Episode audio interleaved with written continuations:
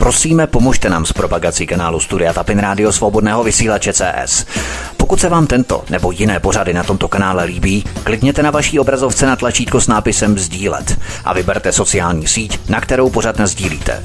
Jde o pouhých pár desítek sekund vašeho času. Děkujeme.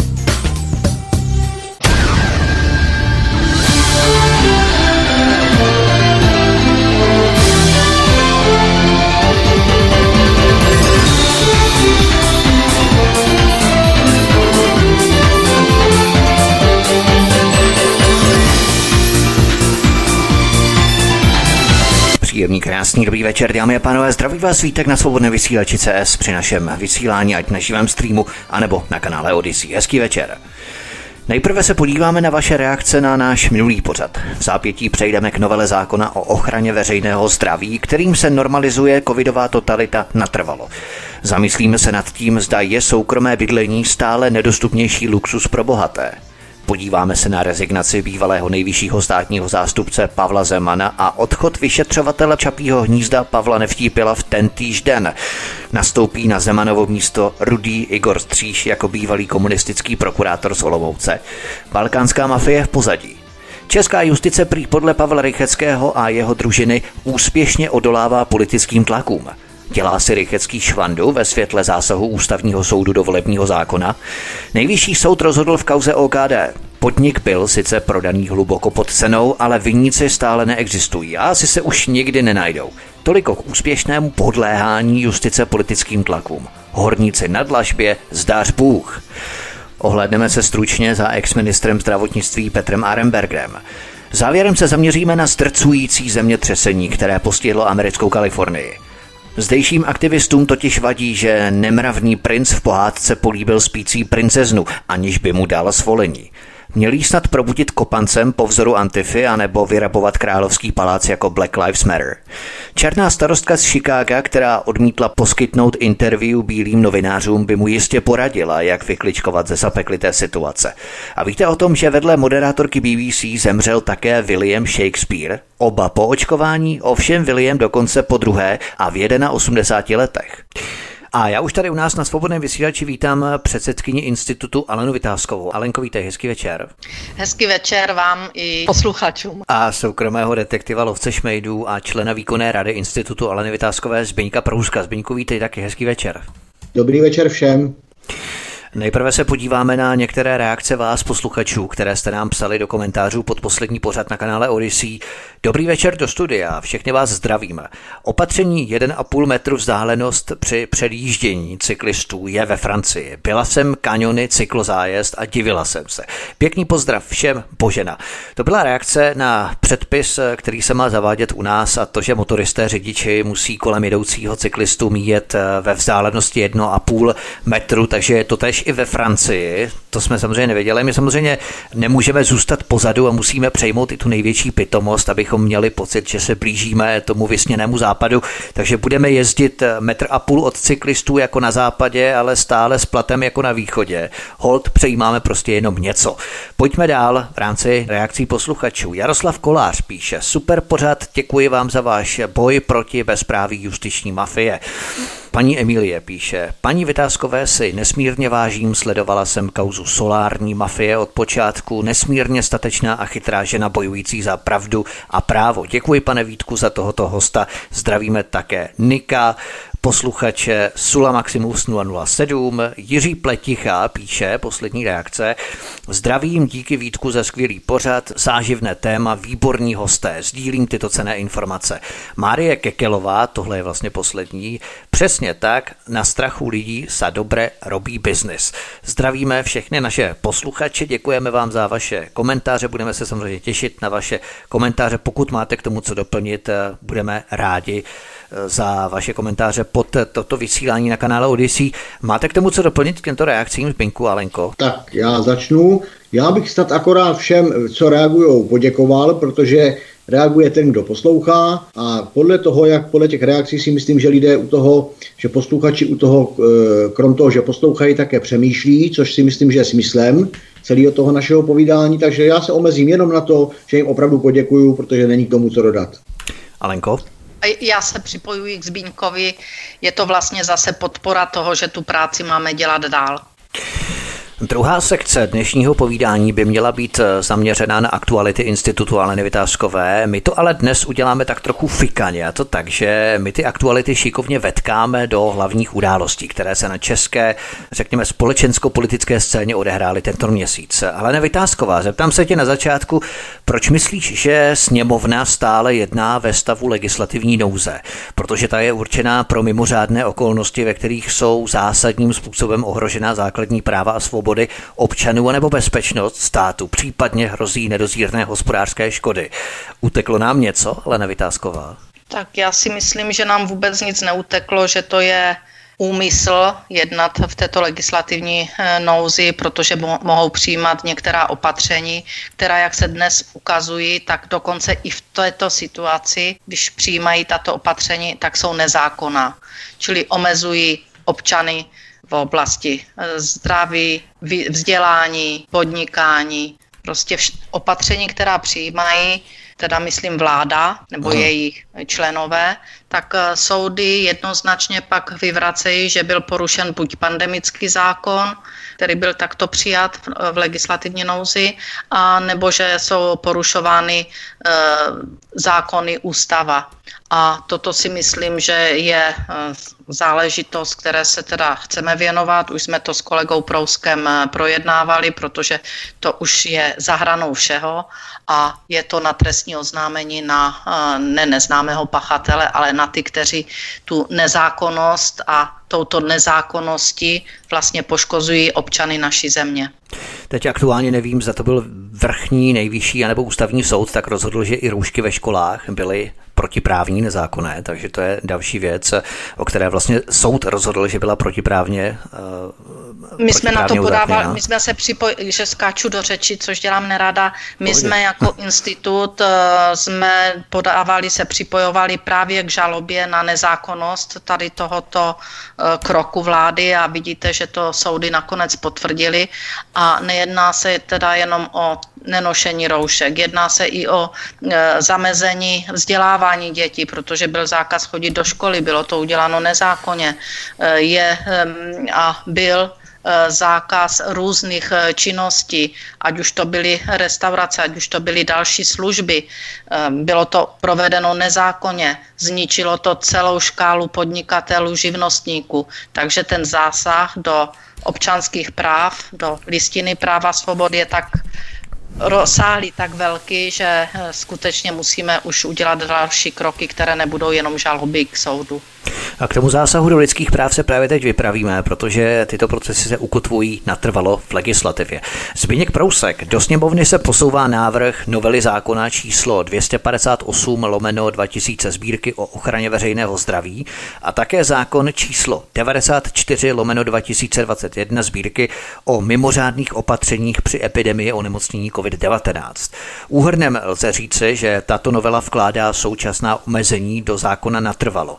Novela totiž umožní omezit občanská i lidská práva spojená s volným pohybem a vstupováním nejenom do veřejně přístupných prostor a budov, ale i soukromých prostor takovým způsobem, že pouze lidé s vakcínou, testem nebo potvrzením o prodělání nemoci budou mít právo vstoupit do míst, kam před rokem 2020 mohli vstupovat bez omezení. K jednotlivým kritickým pasážím zákona se samozřejmě vrátíme, ale čistě telegraficky ve zkratce na začátku, jaké jsou ty hlavní body, které by se tomu zákonu nebo této novele vytkl, Zbyňku? No, zaprvé bych, zaprvé bych, to, eh, bych tam vytkl takovou tu organizační stránku věci, v podstatě navážu nebo se jakoby volně propojím do toho, co už tady řekla moje kolegyně řečnice paní, paní Vytázková, eh, že je to, jak bych to, jak bych to řekl, že to, je, že to šijou v režimu právě toho nouzového stavu, čili v tom režimu, kdy je to mnohem jednodušší. Myslím si, že takový zákon nebo tak důležitý zákon by se měl projednávat v normálním režimu, v klidu a za, jak bych to řekl, za mm, mon, moti, monitoringu nebo sledování širokou veřejností a ne prostě honem, honem, ješi to, ješi to, ať je to ušito. Čili to si myslím, že je taková ta organizační stránka věcí. Potom, eh, jak, jakoby v úvozovce za B, eh, když se podíváte na, na, příslušný, na příslušný sněmovní výtisk, čili to, co mají poslanci k dispozici, tak je to vygenerováno na stránkách sněmovny ve dvou, ve dvou verzích, aspoň já to tak teda chápu, nechci nikomu, nikomu křivdit nebo šířit nějaký, nějaký ne, ne, nepravdy, ale je to uděláno tak, aby to i ten řadový poslanec Eh, vnímal jako, jako běžnou, běžný doplnění s běžnou novelizací zákona. To znamená, je tam napsáno, když to řeknu teďka lidovou mluvou, v odstavci 5, škrtněte, napište odstavec 4, z odstavce 6 udělejte odstavec 7, dopiš, doplňte větu, čili až až dalším, jakoby další prací, sledováním toho výtisku se dostanete eh, k takovému formuláři, kde je teprve ucelený text, kterým je vložený tučně to, co je nový. A teprve z toho lze navnímat, Eh, jak je podle mýho názoru, eh, v čem je ta nebezpečnost. Protože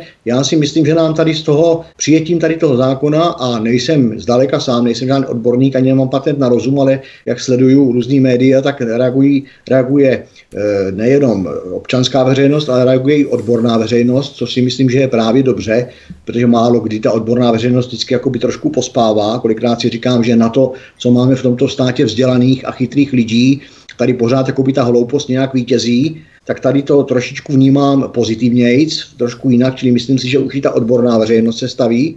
A ta navrhovaná změna zákona, eh, bavíme se tedy o změně zákona o ochraně veřejného zdraví, e, obecně řečeno pošlapávají ústavní práva, či nebavíme se o nějaký... Nebo ano, nevnímám... čím konkrétně? No, čím konkrétně? Já tady mám v poznámce, přesně věděl, že věděl, že se o tom budem, budem bavit, to jako neříkám, že ne, Mám tady konkrétní paragraf 69, 79 a 79a. E, e, byť bych chtěl být konkrétní, nemůžu to, nemůžu to tady číst, protože to jsou statě opravdu paragrafů, to si musí každý, kdo to má zájem nastudovat, najít. Ale toto jsou, jsem vypíchl ty paragrafy 69, konkrétně písmeno I, paragraf 79 se mění a 79a.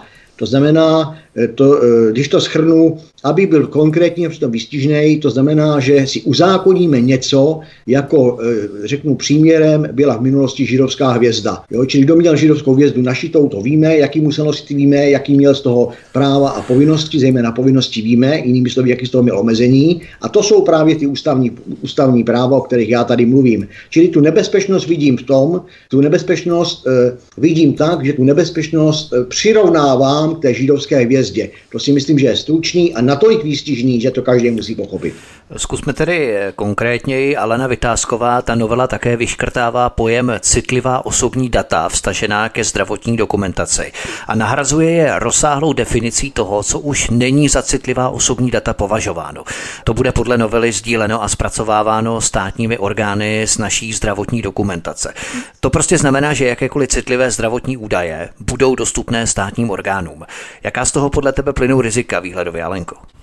Tak rizika jsou zásadní, protože je to zásadní omezení svobody občanů ve všech směrech. Zneužití těchto dat.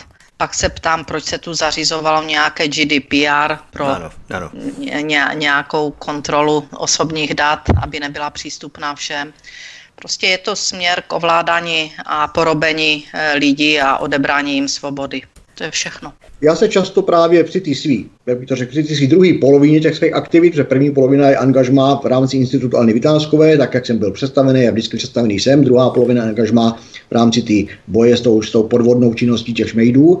A často se mě, eh, ať už různí novináři na různých besedách a tak podobně, nebo i při normálním setkání lidi ptají, kde ti, kde ti šmejdi berou ty naše data. No a my si teďka tady vlastně odpovídáme. Jo, zaprvé, my jsme se bavili tady kolikrát o tom, že není problém dneska, aby řidič poštovní auta opisoval tupě adresy z balíčku a získá si databázi celé vesnice, ale proč na to jít tak komplikovaně, když dneska se vlastně každá, každá řeknu teďka sekretářka, kde jakýho orgánu státní zprávy bude mít naše, nejenom naše jméno a příjmení, ale bude mít moji zdravotnickou diagnózu, přístup do zdravotní dokumentace, bude mít moje telefonní číslo, No to, jak říkala paní Alenka, to riziko je tady obrovský, takže na jedné straně máme nějaký GDPR a v podstatě se jim kolikrát až, až řeknu v úzovkách šikanujeme, ty prostě pomalu si nesmí, já nevím, hospodské víc databázi štangastů, ale z druhé strany budeme teda naše lidská osobní data, právě ty citlivý, čili včetně diagnóz, čili včetně toho, kdy jsem měl neštovice a levý spalničky, to všecko bude vědět teda, kde je nějaká sekretářka, kde jaký vrátnej a kde jaký školník ve škole, tak to si myslím, že je špatně. Pojďme na další aspekt tohoto zákona. Alena Vytázková, ta novela legalizuje zavádění apartheidu v České republice a členění obyvatelstva na dvě sorty lidí s vyššími a nižšími lidskými a občanskými právy.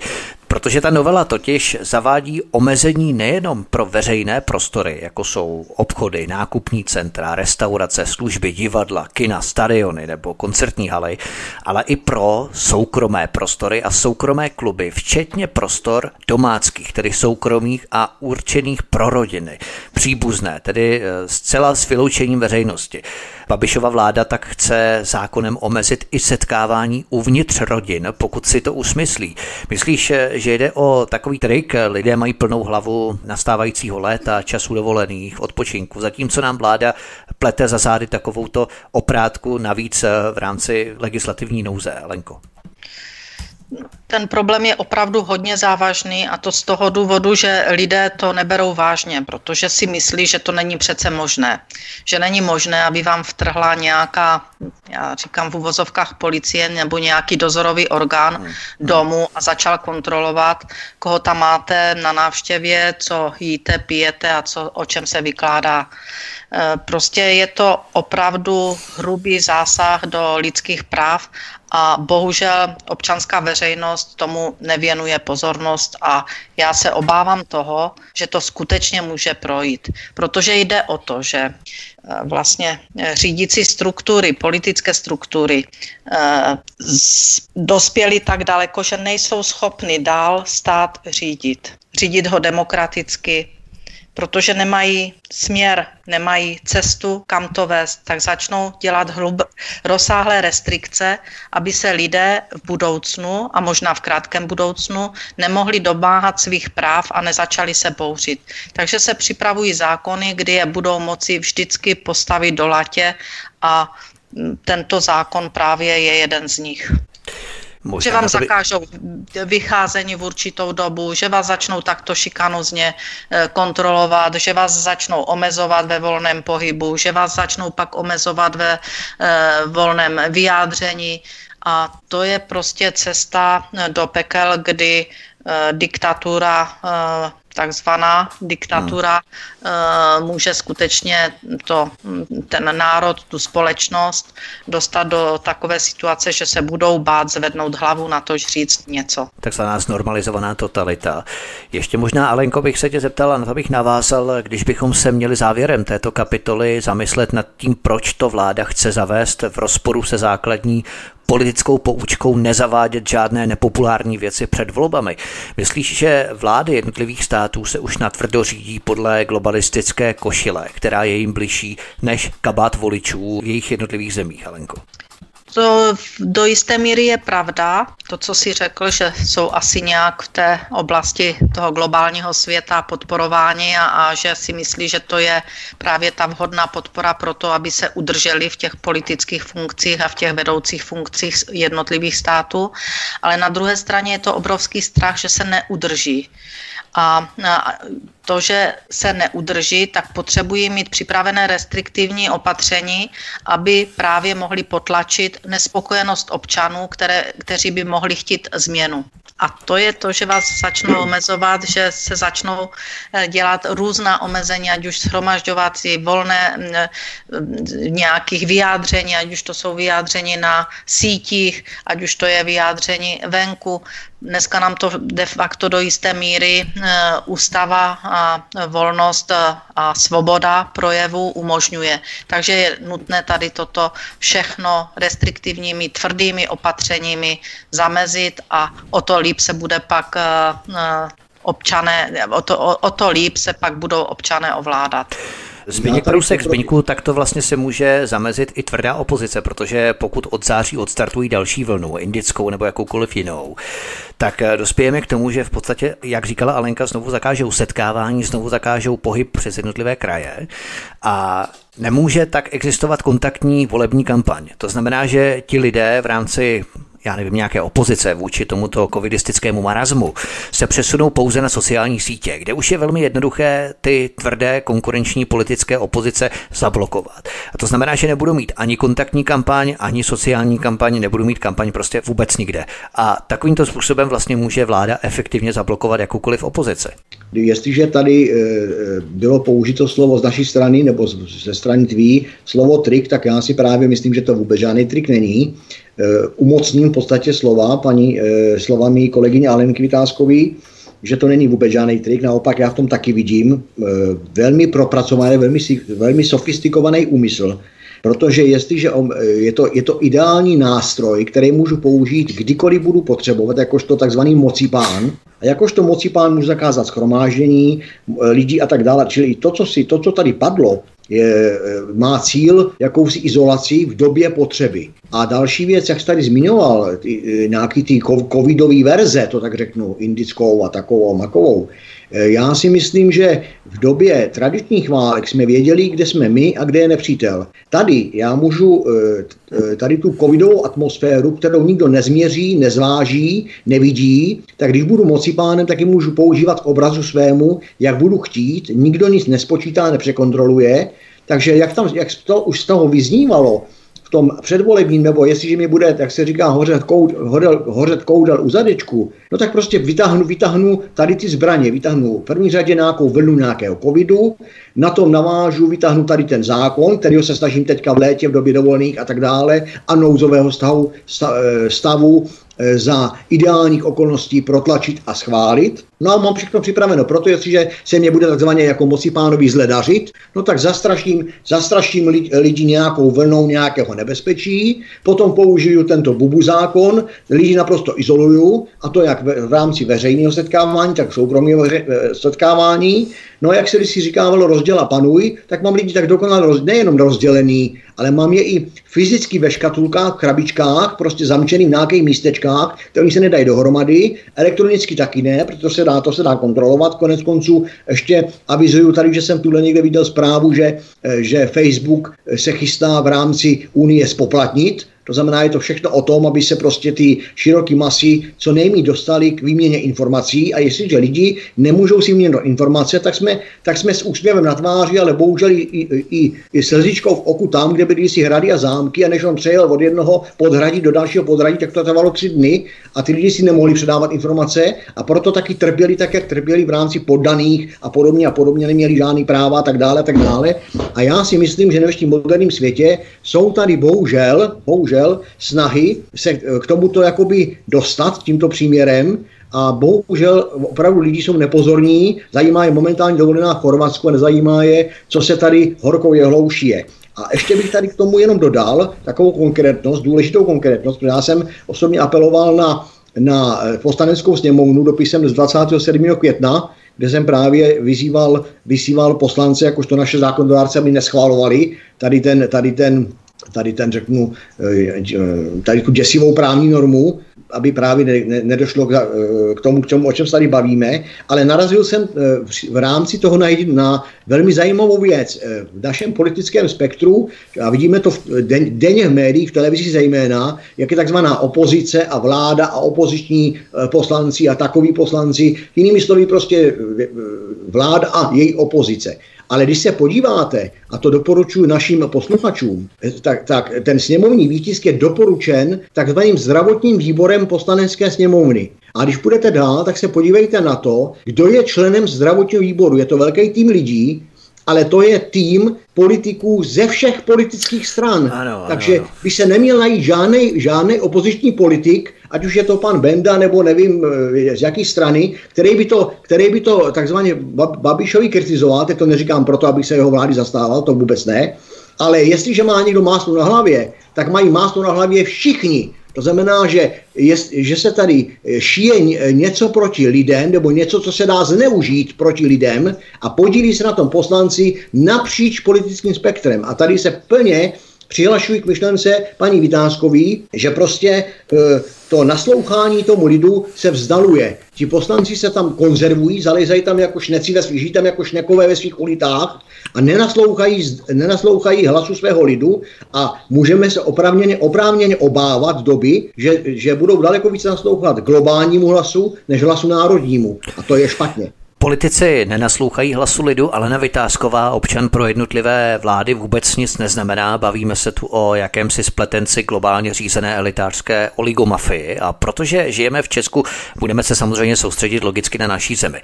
Česká republika má šesté nejvyšší zdanění práce z 36 zemí v Organizaci pro hospodářskou spolupráci a rozvoj neboli OECD. Z celkových nákladů na práci českého zaměstnance získal stát 43,9%. Čechům tak po odečtení daní a odvodů zůstane v peněženkách zhruba jenom polovina výplaty. Češi mají proto kvůli vysokým daním a podprůměrným znám nízkou kupní sílu. Odkaz číslo jedna v popise pořadu na Odyssey. Přitom náklady spojené s bydlením, potravinami a energiemi se rapidně zvyšují. Navíc česká vláda od 1. července tohoto roku zvedne DPH i na takové drobnosti a pitomosti, jako je ochranná sklíčka, obaly na mobily, náušnice, prstínky, které si lidé objednávají třeba z Číny, jednoduše ze zemí mimo Evropskou unii. Takže kvůli DPH i clu za takové drobnosti z čínských e-shopů zaplatíme trojnásobek. Prostě vydojit z lidí, co se dá. Odkaz číslo dva v popise pořadu na Odyssey. Bavíme se o tom, že občan pro vlády vůbec nic neznamená. Zaznamenala Alenko, že by se vlády široce věnovaly kompenzacím stále větším obtížnějším podmínkám občanů protože se naopak zdá, že kde ty vlády můžou, tam nám ještě zlomyslně házejí klacky pod nohy, anebo nám škodí, Alenko. Já si myslím, že jsi to řekl Vítku úplně přesně.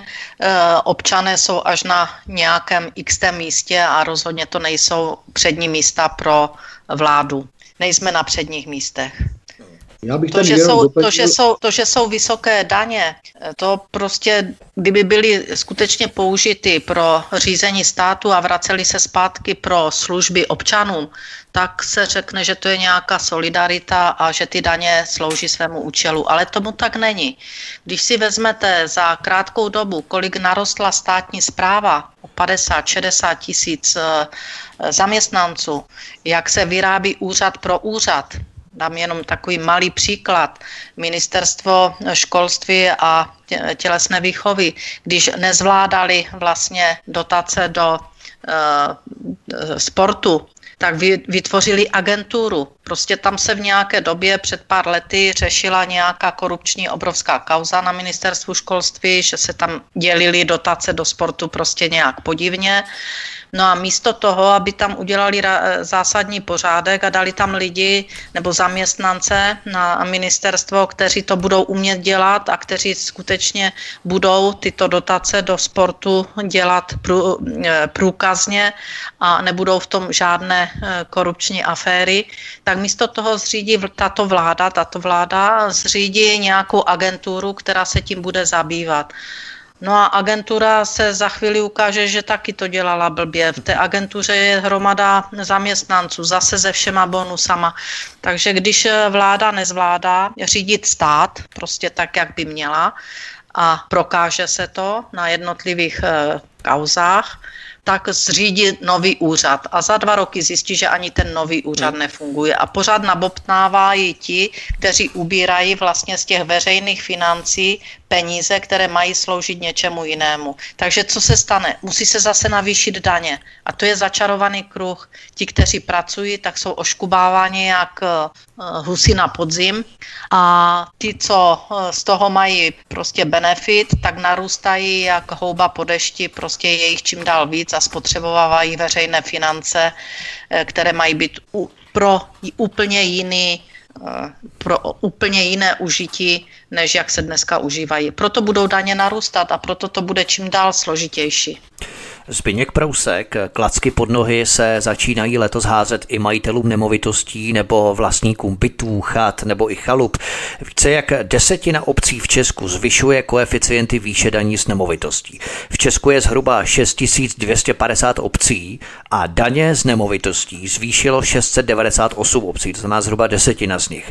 Peníze inkasují jednotlivé radnice. Odkaz číslo 3 v popise pořadu na Odyssey. Opět se vedle DPH cla hledají způsoby, jak ještě více podojit lidi a to už ani nehovoříme o energiích příští rok. Probíhá útok eh, vlád na soukromé vlastnictví Zbyňku. No, já si myslím, že probíhá útok na, na, sam, na samotný přirozený práva člověka. Protože já si myslím, že to, co se v současné etapě vůbec eh, dějí nebo společenského vývoje děje, nemá snad v minulosti ani obdobu. Já si to nemůžu pamatovat 300 let dozadu, ale přece jenom si myslím, že fakt se tady dějou nepěkný, ošklivé věci a mrzí mě a vadí mě na tom to, že se to, že se to děje právě vůči těm nejširším vrstvám, vůči prostě opravdu lidem, národu, nebo jak to nazvat, E, takže to je špatně a myslím si, že za chvilku budeme, se dostaneme, když tomu nebudeme prostě nějakým způsobem čelit a nebudeme se tomu bránit, tak se dostaneme k tomu, že nás poplatní i vzduch i to dýchání. Prostě fakt to vede špatně. Vemte si třeba takový příklad, jak tady zmiňuješ, popelnice. Dokud byly obyčejné popelnice kovový, který si všichni pamatujeme a kam se, kam se ukládal popel z kamen, tak to stálo e, nic anebo několik korun. Dneska to e, třídíme pomalu na šest kategorií a čím víc to no, budeme no, no. třídit a čím víc to budeme zpracovávat, tak o to víc to budeme platit. Přesně. To samé je s vodou. Čím víc budeme šetřit, tím ona bude dražší. Takže z toho není cesty ven. Prostě oni nás, oni nás občany, e, ty, ty, mocipáni mají vrsti a jsou si toho vědomí a potom nezbývá ne vyměnit popelnice anebo vyměnit odpad, ale vyměnit ty mocipány. To je jedna věc. Možná ty mocipány hodit je... do té popelnice. no to právě to není takový druh, že jako, to, to by bylo potom zvlášť nebezpečný odpad. To by se potom musel třídit ještě do speciální kategorie. Ještě. A to je, to je velký problém se zvlášť, s kategorií zvlášť nebezpečným odpadem. A e, e, ještě tady zmíním, e, vrátím se k tomu, co je pořád jakoby současnost, to je, ten, to je to covid šílenství, eh, covid šikán, covid hysterie, já nevím, co všechno, covid propaganda. Schrneme to prostě po tady tu tematiku, všichni mu rozumíme. Tak my tady na jedné straně budeme eh, širokým masám zdaňovat pomalu i dýchání, a to moc nepřeháním, čili zdaníme jim všechno, a na druhé straně tady máme nárůst o 6 nebo 9 miliardářů jenom na covid biznisu. Tak o, jaký, o, jaký, o jakých přirozených právech člověka se tady mluvíme? Tak budeme ty široký masy, které, jak říkala paní Vytázková, chodí do práce, starají se o rodinu, starají se o všechno, tak těm budeme takzvaně brát u huby a dalších šest nebo devět jedinců, jedinců bude se rochnat ve svých miliardách, ale kde je vzalo? No vzalo je z roušek, vakcín, reklam a všeho a všeho, co s tím covid biznisem souvisí, co si právě řadový člověk kolikrát ani, ani neumí dát do souvislosti, nebo ho to nenapadne, aby ho neurážel, nebo ho to nenapadne. Nebo vemu další takový příklad, který mi napadá z toho povídání tady. Vezmeme si třeba, rozpo, eh, budeme zase masám brát, to nebudu opakovat, ale vezmeme si proti tomu takový rozpočet ministerstva spravedlnosti. To je několik miliard a já si tady kladu otázku, a to je otázka z praxe v rámci institutu Aleny Vytázkový i z praxe mý soukromí, komu vůbec v dnešní době je toto ministerstvo vedené paní Benešovou prospěšný. Ono, když, už jsem to tady říkal kolikrát, tak klidně to zopakuju, ono nic nerozhoduje, nic nemůže, nemůže zasahovat do živých kaus, nemůže e, řešit soudce, nemůže zasahovat do, do života státních zástupců, nemůže řešit v podstatě nic. A za to stojí bezmále 90 miliard korun ročně. No tak ho zrušme a ty lidi a ty peníze dejme těm lidem. Přilepšeme to těm, kteří to opravdu potřebují a nechme to ministerstvo v základu v rozpočtu 20 pracovníků, protože na to, aby vyřizovalo tuto agendu e, poštovní a odpovídalo lidem, kteří potřebují pomoc a mají těžké životní osudy, e, pro, děkujeme, odejděte, my nic nemůžeme, my tady jsme de facto jako na nic, no tak tam nemusí tolik miliard stát. Obdobná situace armáda. Naše armáda, jak těživo nikde nevystřelila, nikdy nic neubránila, ale má obrovský rozpočet a je to ideální, ideální e, živná půda pro všelijaký čachry machry. To už tady konec konců v minulosti několik takových kauz bylo. A o, ještě, ještě když jsem se takhle eh, rozdivočil, rozvohnil, tak si eh, ne, nemůžu, nemůžu nespomenout rozpočet třeba na policii České republiky a jsme zase tam. Tak jestliže tady teda e, máme rozpočet na policii České republiky, myslím kolem 80 miliard, a e, tyto, tyto prostředky se vrhají na to, aby nám dra, draze zaplacení a draze vystrojení a draze obhospodařování policisté chodili po hospodách a kontrolovali, jestli někdo má u sebe nějaký papír, jestli je očkovaný nebo není očkovaný, přitom, že u, toho, u ty kontroly chytí infekční žloutenku, to vůbec nezajímá, protože na to papír není. Tak to se dostáváme někam úplně jinam. Takže e, pořád jsme u toho. Budeme těm nejširším vrstvám zdaňovat a takzvaně brát, budeme ty zdraví šikanovat, protože jsou zdraví, na druhé straně budou miliardáři mít ještě víc, či ti pupkati budou mít ještě větší pupky, a e, z hlediska ty policie e, e, kriminálně trestnou činnost a násilně trestnou činnost nechme být, ale pustme si modrý maják, protože někomu spadla rouška, choďme po hospodách kontrolovat, jestli někdo náhodou nemá zaražené, zaražené pšouky a to je přesně to, co já vidím, že z hlediska, z hlediska povinností vlády jakožto řádného hospodáře špatně. Alena Vytázková, Zběněk Prousek jsou naši dnešními hosty na svobodném vysílači od mikrofonu a zdraví Vítek a po píšničce půjdeme dál v našem povídání. Hezký večer a pohodový poslech. When pillow talks turn to pillow fights Remember before you say goodnight to make up before you go to sleep. So pillow fights turn to pillow dreams. I'll go to sleep.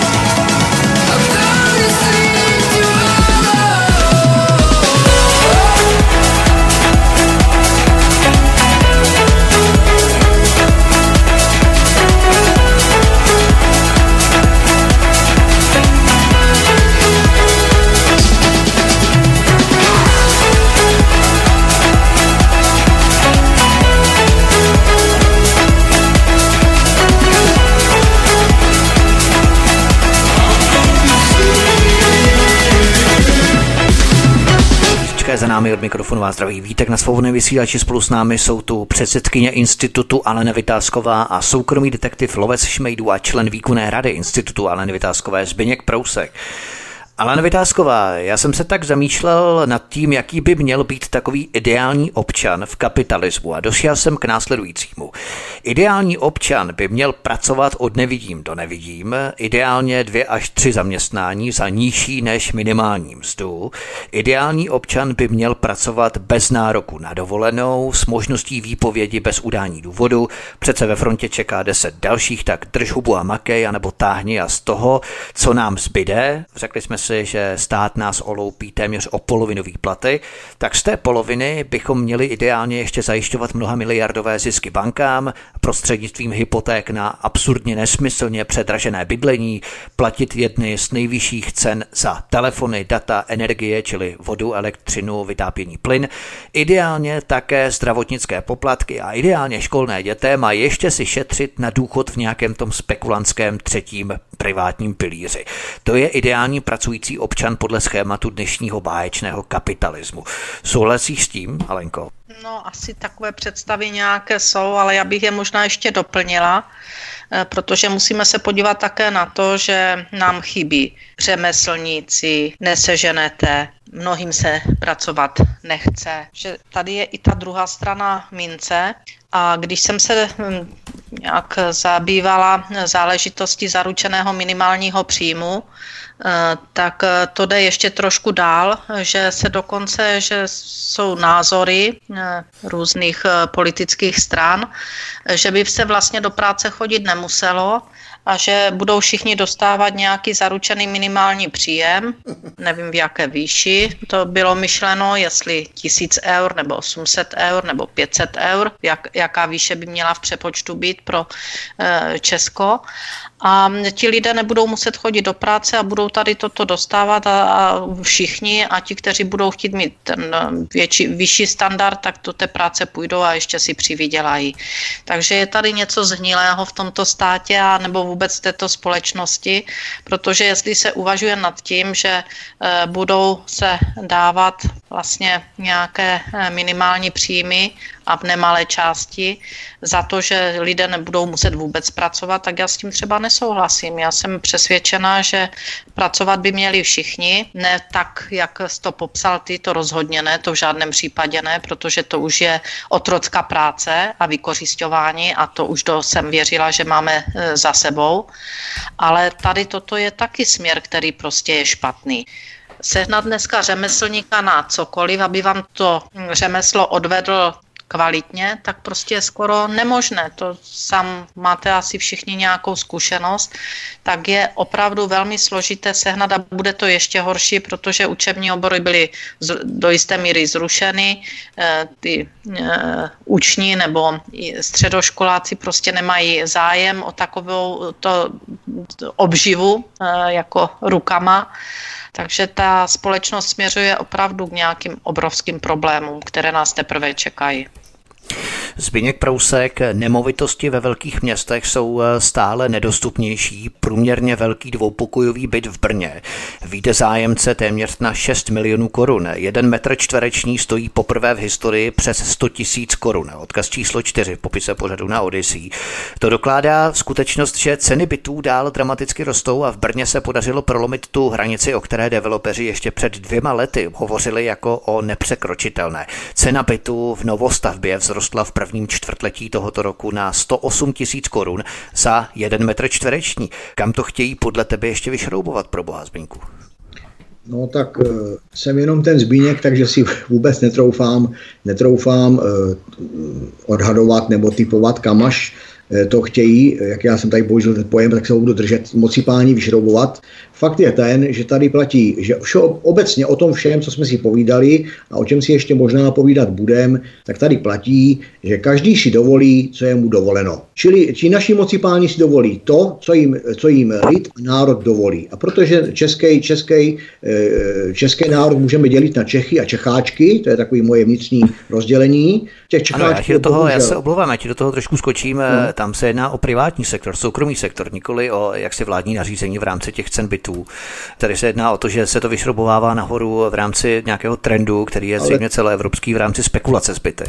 to spolu si myslím velmi úzce souvisí, jo? protože zase, i, i to, eh, kdyby ti, kdyby ti prostě ti, jak bych to řekl, majitele těch nemovitostí nebo ti, co je staví a, a tak dále, eh, to prostě neprodali nebo nedali do užívání, do nájmu, pod nájmu, pro nájmu, no tak si takové se nemůžu dovolit. Vemu takový příměr, jestliže budu prodávat punčový dort za 20, pak ho zkusím prodat za 22 korun prodám, za 25 korun prodám, no tak proč by ho nedal za 30? Ale v okamžiku, kdy mi ty punčové dortíky zůstanou na, zůstanou na tom půltě ležet, že lidi už je prostě za tu cenu nechtějí, no tak se s tím nehnu. To si myslím, že je právě zásada toho zdravého kapitalismu. Ale tadyhle to, eh, to, o čem teďka tady ty říkáš, si myslím, že není vůbec žádná zdravá zásada, ale spíš bych to eh, viděl a nebál bych se to vidět v souvislostech takových, že to je jeden z nástrojů, že politika je velmi všemocná a velmi, velmi zajímavá, neprůhledná zóna, že to je jeden z nástrojů, jak ty lidi svázat už ve svých 20, 22 letech hypotékama, půjčkama, přesně to, co už tady zaznělo.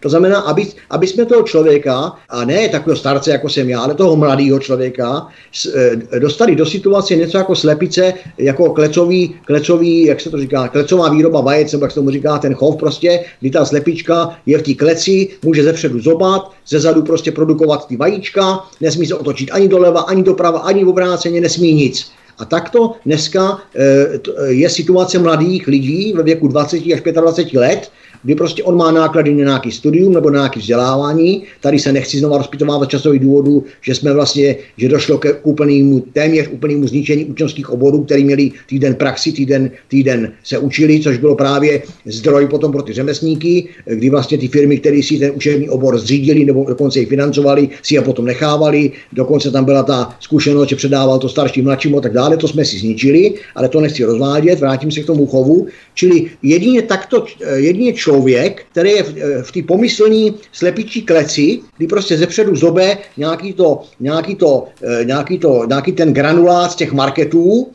eh, vyprodukovává nějaký, nějaký zlatý vejce, který po páse odejdou někam úplně jinam, než je Česká republika. Nesmí se otočit ani doleva, ani doprava. Kdyby kvákal, tak ho postříkají studenou vodou, anebo půjde podříznout. Takže e, myslím si, že tyhle ty drahý, drahý nemovitosti jsou jenom z jeden z paprsků, jeden z těch drátků té klece. Ta klec má těch drátků pochopitelně víc a já to vidím tady z toho úhlu pohledu, abych to se vyjádřil tady stručnějc. A ještě si tady ještě to doplním tím, že jsem si v té souvislosti povídání o těch nemovitostech teďka vybavil, že taky byla ale doba, někdy v letech 90, kdy tady e, běhal jeden z prezidentů republiky a říkal, jak tyto králi čárny komunistický jsou vlastně k ničemu. A my dneska, kdybychom tyto králi čárny komunistický neměli, tak máme půlku národa někde na louce nebo pod stanem. Takže fakticky ta situace je velmi komplikovaná, nelze na ní jednoduše odpovědět. Já se na to vůbec necítím, tady dělat nějakou analýzu, to je úplně celá můj obor, ale moje odpověď, tak jak jsem otázku dostal, tak já odpovídám tím, že tyto nemovitosti, tyto projekty, vidím jako, sou, jako takovou šedou, sou, šedou součást politiky a zároveň jako jeden drátek z té klece na ty lidi. Já bych ještě doplnila právě k těm bytům, proč tak rostou vlastně ceny eh, těchto, eh, těchto bytů a že to jsou soukromí de- developeři. Tak ten hlavní důvod je, že bytový fond, který nebyl malý, byl zcela v úvozovkách, protože ne všechno, ale z velké části rozkraden po revoluci.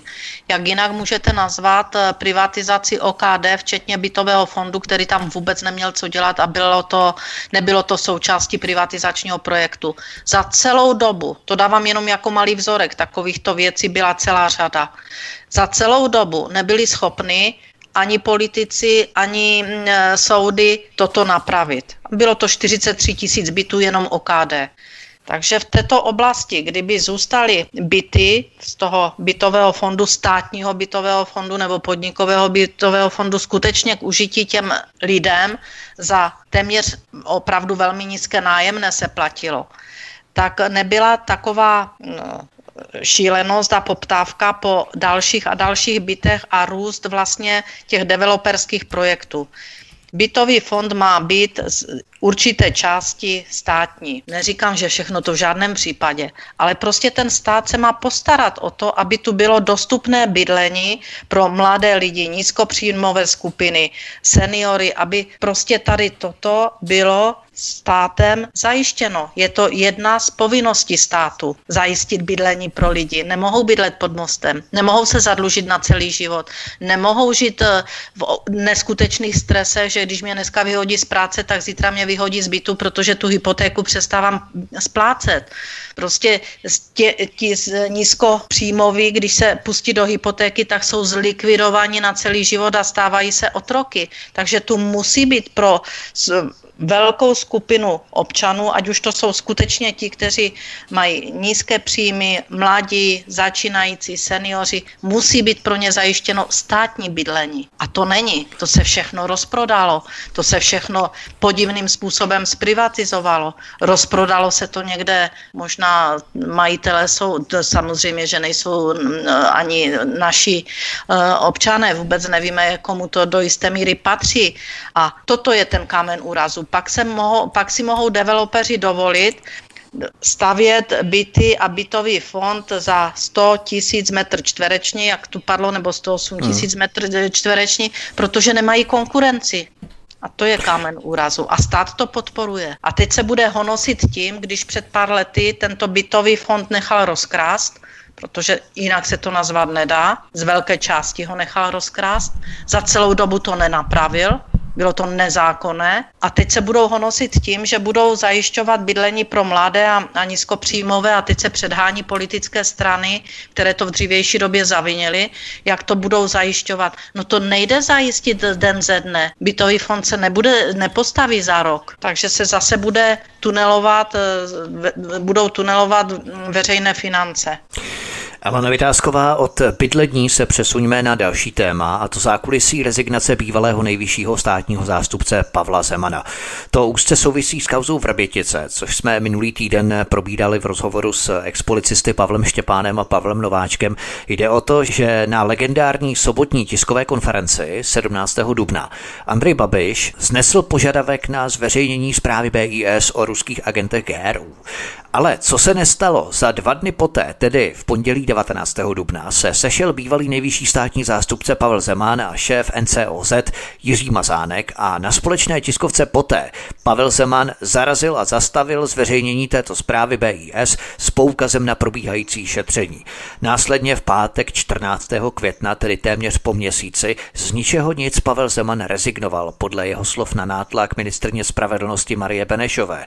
Odkaz číslo 5 v popise pořadu pohledu na Odyssey. To je to milované ministerstvo Zbyňka. Alenko, myslíš, že za Zemanovou rezignací stála kauza Vrbětice, nebo že v tom přinejmenším hrála významnou roli, nebo co podle tebe stálo hlavně za rezignací Pavla Zemana? Tak těch důvodů je určitě celá řada. Já jenom připomenu, že jsme podávali jako institut a podepisovali, to jsme teda se Zbíňkem dopis v lednu letošního roku panu eh, nejvyššímu státnímu zástupci Pavlu Zemanovi, aby rezignoval na svoji funkci a v tom dopise jsme dali taky několik bodů, několik důvodů, proč. Jeden z těch důvodů je, že eh, státní zastupitelství nezvládá práci, eh, kterou by mělo vlastně jako zástupci státu prostě vykonávat, že pod jeho vedením toto vykonává zveřejňováno není. Takže ten dopis je zveřejněný na našich stránkách www.institut.aleny.cz. A e, to jenom pro úvod, že to už jsme tam vypisovali důvody, e, proč ho vyzýváme, aby rezignoval. A teď proč rezignoval? Určitě nerezignoval kvůli našemu dopisu, určitě si z toho udělal mm, legraci, nebo ho možná ani nečetl a přímo skartoval, když viděl, že to přichází od občanské veřejnosti. Ale teď ta jeho rychlá rezignace. Těch domněnek může být celá řada. Jediná vadná domněnka a vyslovení, které pan eh, nejvyšší státní zástupce Pavel Zeman sdělil v médiích, že to bylo na nátlak ministerstva eh, spravedlnosti paní Benešové, Benešové, no tak tomu se můžeme jedině smát a smát z toho důvodu, že to známe to pozadí. Jako institut i jako celá řada občanů i spolku, o kterých my víme, že, že se obraceli na ministrině spravedlnosti právě v různých nezákonnostech anebo podezření z nezákonnosti eh, nejvyššího státního zástupce Pavla Zemana a požadavku, aby zahájila kárné řízení, měla to opravdu dobře zdokladované, tak nikdy proti Pavlu Zemanovi neudělala nic nic a měla zdokladované jeho maření spravedlnosti, e, znalosti různých kauz, které e, se neřešily. Neudělala nic, takže podle našeho hlediska, naší zkušenosti můžeme říct, že naopak Marie Benešová dlouhodobě kryla záda panu nejvyššímu státnímu zástupci Pavlu Zemanovi. Ty důvody, proč to dělala, si musí zodpovědět ona sama před sebou v zrcadle ráno, a nebo možná, že se bude muset zodpovídat někdy později někomu jinému. Takže ona ne, že ho vyštvala, ona ho kryla. Jestli ano, ten důvod byla kauza, to ptačí nebo čapí hnízdo, nebo jak se to jmenuje, eh, proč, proč měl tady tuto eh, výhodu, tak to nevíme. Eh, to, že paní Benešová, paní ministrině Benešová řekla, že eh, připravuje kárnou žalobu na pana eh, nejvyššího státního zástupce Pavla Zemana a on na to pak za nějakou krátkou dobu rezignoval, tak podívejte, ona měla tisíc důvodů, aby udělala, podala kárnou žalobu, aby předložila vládě České republiky návrh na odvolání tam nemusela uvádět důvody, z, na základě stávající legislativy nemusela uvést důvody, takže mohla toto všechno udělat. Mohla podat kárnou žalobu a až ji podá, tak teprve měla informovat média, že podala kárnou žalobu na nejvyššího státního zástupce a uvést tam, já nevím, důvody, které, eh, které ji vedly eh, k podání kárné žaloby a určitě to, to nebyl... naopak. Ona to udělá naopak, aby ho mm, upozornila, mm. poslouchej, eh, jako dí, nebo půjdeš s kárnou žalobou, jo? Nebo budeš odcházet s kárnou žalobou. Takže eh, to, jestli to bylo kvůli Vrběticím, jestli to bylo vůči eh, těm kauzám restitučním kolem Černinu, protože tam to je teda to je na trestní stíhání, to není na kárnou žalobu, to, co se v médiích objevilo, angažma pana Zemana, pana nejvyššího státního zástupce Zemana vůči obhajování obhajobě nějakých svých kamarádů a z, ovlivňování soudu a, a e, následně pak e, trestní stíhání nějakých e, zaměstnankyň úřadu, jenom aby se tam pozemky, které se řešily v restitucích, aby se to odvíjelo jiným směrem než zákonným, nebo než to, co soudy projednávali. To je přece do nebe volající. To, to prostě za normálních okolností by takovýto státní zástupce skončil v kohezní vazbě, a aby nemohl ovlivňovat svědky, aby se celá ta kauza řádně vyšetřila, protože tady toto je nejvyšší propad vůbec eh, v této oblasti, jak v České, co se v České republice stalo. Eh, na Slovensku ti prokurátoři skončili ve vazbě za nějaké machinace. A ano. tady se nad tím špekuluje a ještě jsou pak demonstrace, aby se zachránil Pavel Zeman, protože ministrině Benešová mu ubližuje, tak to se člověk musí hmm. zasmát. Zbyněk Prousek, Pavel Zeman nechal dříve znovu prošetřit Babišovu kauzu Čapí hnízdo, odkaz číslo 6 v popise pořadu na Odisí.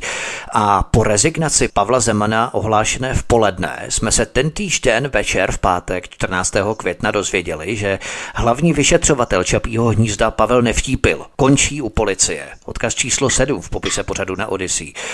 A to ještě není všechno, protože se na světlo dostala zpráva, že Nevtípil jako svou poslední policejní akci podal znovu návrh na obžalobu premiéra za dotační podvod.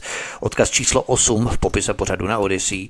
Tu ovšem k dozorování dostane Marii Benešovou jmenovaný nový státní, nejvyšší státní zástupce, zřejmě flexibilnější a loajálnější.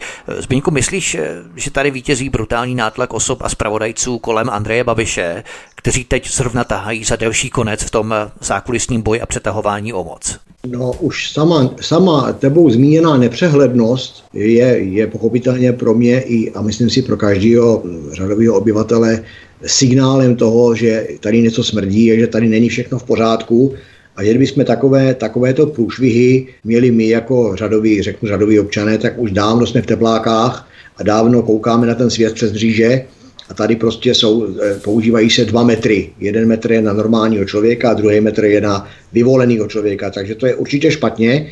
Eh, já se, já se ne, nebudu uchylovat nějakým spekulacím, kdo koho podržel, kdo koho nepodržel, co který vyšetřovatel udělal, neudělal. Já se budu držet nohama na zemi, budu se držet, budu se držet agendy, které dostáváme k institutu ale Vytázkové téměř denně, kde prostě nám se na nás občany, občané obrací s nejrůznějšími příběhy. A ze všech těchto příběhů je taková, řeknu, jedna páteřní výslednice. A ta je, že když se tyto příběhy týkají české trestní justice, tak je tam téměř, téměř vždy selhání instituce státního zastupitelství. Takže mi tady nikdo nebude přesvědčovat o tom, že nejvyšší státní zástupce pan Zeman má svatozář kolem hlavy, všichni mu ubližují, všichni mu hází klacky pod nohy. To už je retorika, kterou jsme tady někde slyšeli, eh, eh, nejenom v případě nejvyššího státního zástupce. A jestliže máme v republice nejvyššího prokurátora, který je který raději schraňuje nemovitosti, než aby se staral o spravedlnost této zemi, tak takový člověk už tam dávno nemá co dělat. A nejen v tom okamžiku, kdy to praskne, ale mělo by se to o to odvinout a já tvrdím, že i kdyby ty nemovitosti nezbíral nebo prostě si v nich neangažoval, abych, byl, abych se vyjadřoval přesně, tak prostě z hlediska morálního eh, vůbec takový člověk na funkci nemá co dělat a proto také tvrdím eh, v, eh, v kontextu toho, co jsem teďka řekl, že, že soustava státního zastupitelství v rámci české trestní justice je rakovinovým nádorem, rakovinovým nádorem na průniku spravedlnosti. A dá mi zapravdu jenom ten, kdo si k činnosti státních zástupců čichnul, neboli v praxi k ní přišel do styku a bude, mě, bude, bude, můj, bude mým oponentem jedině možná nějaký státní zástupce, anebo někdo, kdo to sleduje jen tak povzdálí. Takže já si myslím, že tolik je moje odpověď k osobě nejvyššího státního zástupce a tvrdím, že tento člověk se podepsal na osudech mnoha lidí. E, nechci, aby to vyznělo nějak negativně, ale e, zároveň si myslím, že to je můj občanský názor a pokud ještě aspoň trošku platí ústava, tak si snad ten svůj názor můžu říct. A další, když se bavíme o tom, ještě k té od, odpovědi, je, myslím si, že je dokonce i špatně, jestliže sledujeme mediální zprávy o tom, že paní Benešová jako ministrem spravedlnosti se o novém, o jmenování nového státního zástupce radí s paní Bradáčovou nebo s panem Ištvánem, čili s vrchními státními zástupci tak e, mě osobně se to nelíbí, může to být věc názoru, mně osobně se to nelíbí, protože to je jako kdyby řekli, tak si vyberte, vyberte si svého šéfa. No to si myslím, že je špatně, protože i tito dva lidé, zejména paní Bradáčová, si totiž myslím, že na, na tom postu, co je, také nemá co dělat, protože paní Bradáčová je podle mého názoru opět sběratelka nemovitostí, okres Mělník, Kokořínsko, Třeboňsko, Harachov, a tak dále a tak dále. Čili kdyby ona tak sbírala, eh, kdyby se ona tak starala o sběr spravedlnosti, jako se stará o sběr svých nemovitostí, tak si myslím, že poskočíme mnohem a mnohem dál právě v tom vymahatelnosti práva a spravedlnosti v rámci České republiky. Padly tady dva pojmy a to je Vrbětice eh, a tak eh, teda pojem Vrbětice. Já si myslím, že krom toho, že to je jasný zrcadlo vazalství eh, českých politických špiček eh, k cizím mocnostem, který vůbec nemají s, nějakou, s nějakým zdravým rozumem a s nějakým důkazním řemenem nic společného, tak je, je tady pro mě s podívem, že takovou záležitost jako Bečva, otrávení řeky Bečvy, vyřešit, vyšetřit neumíme, ale ve Vrběticích umíme vyšetřit sedm let starý věcí, najdeme pata a mate a máme všichni okamžitě jasno. Tak už to je pozoruhodné. Ale na Vytázková určitě si vzpomínáš, řešili jsme to navíc v jednom z našich minulých pořadů, že když policie v roce 2019 ukončila vyšetřování Čapího hnízda a předala ho státnímu zástupce Jaroslavu Šarochovi, který byl podřízeným Pavlu Zemanovi, vys doporučení obžalovat mimo jiné Andreje Babiše, podobně nečekaně rezignoval tehdejší ministr spravedlnosti Jan Kněžínek, odkaz číslo 9, a na jeho místo nastoupila právě Marie Benešová, loajální Andreje Babišovi. Rozhodně nechci je z Andreje Babiše dělat nějakého démona. Já to prostě posuzuju čistě podle tahů nebo jako tahy figurek na šachovnici, ale pořád mě z toho vychází, že spravodajská komunita kolem Andreje Babiše má silnější pozici v tom zákulisním boji o přetahování o moc, Alenko. Co se týká Čapího hnízda, tak to už je úplný výsměch uh, společnosti. Mě třeba zarazilo vystoupení v nějakých večerních zprávách předsedy Senátu pana Vystrčila, když se podivoval, jak fungují orgány činné v trestním řízení, když za pět let vyšetřování Čapího hnízda vlastně došli zase k závěru, že, že to předávají jako státnímu zástupci k obžalobě čili eh, to takto vyšetřili, ale šetří to pět let a pan eh, předseda Senátu se podivil, jo, jak to je hrozný, že pět let se šetří. My když jsme pana mm, eh, předsedu žádali a dávali jsme mu informace, že zde není vymahatelnost práva a spravedlnosti v České republice, tak nám sdělil, že nepotřebuje k tomu žádné informace od nás, že všechno ví a že, že všechno řeší. A já bych se teď zeptala, jak je možné pět let vyšetřovat, teď nejsme zase v žádném závěru, když se pan Šaroch eh, rozhodl, že, že to neobžaluje po několika letech, tak to nejvyšší státní zástupce vzal teda pod křídla, tam pak zprostil celou rodinu od pana Babiše a zůstal tam jenom pan premiér a nějaká paní účetní. Když zprostil eh, část té, protože to byla jako organizovaná skupina, část této organizované skupiny, tak znalci vědí, že pan eh, Babiš eh, obžalovaný být nemůže, že prostě tam nebude ten reálný základ té organizované skupiny, která to připravila.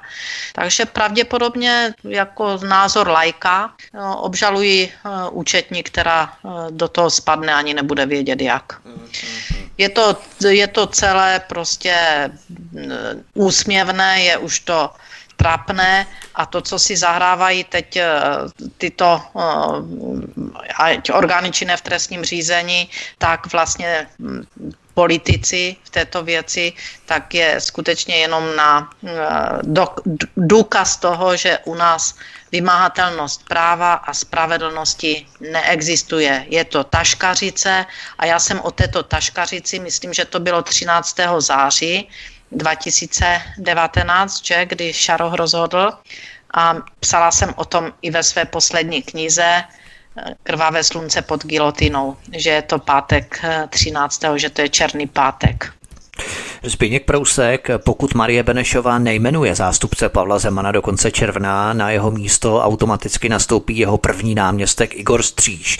Igor Stříž má přitom bohatou komunistickou minulost, kdy mu bylo přezdíváno Rudá smrt z Olomouce nebo Kříž, bolševický kříž. Stříž navíc figuruje v kauze masokombinátu Písek a stojí za sproštěním viny mafiánského podnikatele z 90. let Tomáše Linharta, odkaz číslo 10 v popise pořadu na Odyssey. Myslíš, Spinku, že sice došlo k přepřehání figurek za pochodu, ale kurz bude stejný a ve skutečnosti se v tom zákulisí nic moc nezmění. Pouze figurky, které nejsou tak okoukané. Přesně tak. Myslím si, že to, ano, opravdu, že to je, že to je hra pořád stejnýma figurkama, akorát s nimi hejbeme různě, s nimi mají něco jako ty skořápkáři, pořád tam mají nějaký ty tři mističky, ale pořád je tam jenom jedna kulička. Takže si myslím, že to je přesně tady, tady z toho soudku.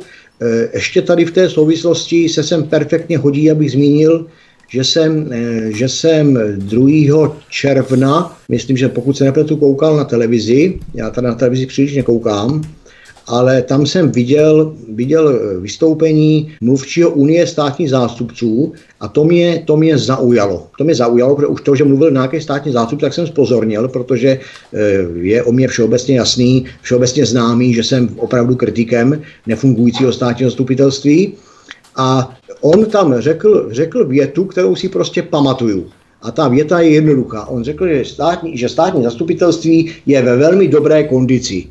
Já jsem na to reagoval, že tomu pánovi napsal, napsal vzkaz, jestli náhodou nemá zelený nebo šedý zákal, protože, protože to, mě, to, mě, to, to jsem zůstal úplně v pozoru stát, Jo, když prostě on řekne, že státní zastupitelství je velmi dobré kondici, jako, jako mluvčí unie, ale to souvisí s tou otázkou. Jinými slovy, eh, eh, já vždy, všude, už jsem několikrát publikoval a všude to veřejně říkám, že státní zastupitelství musí přestat být státem ve státě. A tady vidíme, že jestliže zase se hraje stejnýma figurkama, tak je to pochopitelně snaha, která všem dosavadním figurkám vyhovuje, mít tam nějakého svého člověka, je úplně jedno, jaký bude mít profil, hlavně, že to bude ze svých řad A jediný nebezpečí, který by tam reálně bylo, tak kdyby ten člověk přišel takzvaně zvenčí. Kdyby prostě tam přišel člověk, přesně, to jako manažer, přesně. to řídí někdo úplně zvenčí, to přesně. by potom Mimo mohl, mohl být problém. Paní ministrině Benešová měla poradu s vrchními státními zástupci Ištvanem a Bradáčovou a ti tvrdí, že musí zůstat konzistence, že to musí prostě zůstat tak, jak je. To znamená, že tam by měl být někdo, kdo už v té soustavě pracuje a už to všechno zná, protože mají ty vynikající výsledky, pravděpodobně si myslí. A e, já, nebo my se Zbínkem jsme názoru a taky o to usilujeme, aby prostě ta zapouzdřenost státního zastupitelství byla jednou prolomena, protože oni se zapouzdřili a tam rotují mezi sebou vevnitř, tak nějak si jednou je ten ve vedoucí pozici, po druhé ten.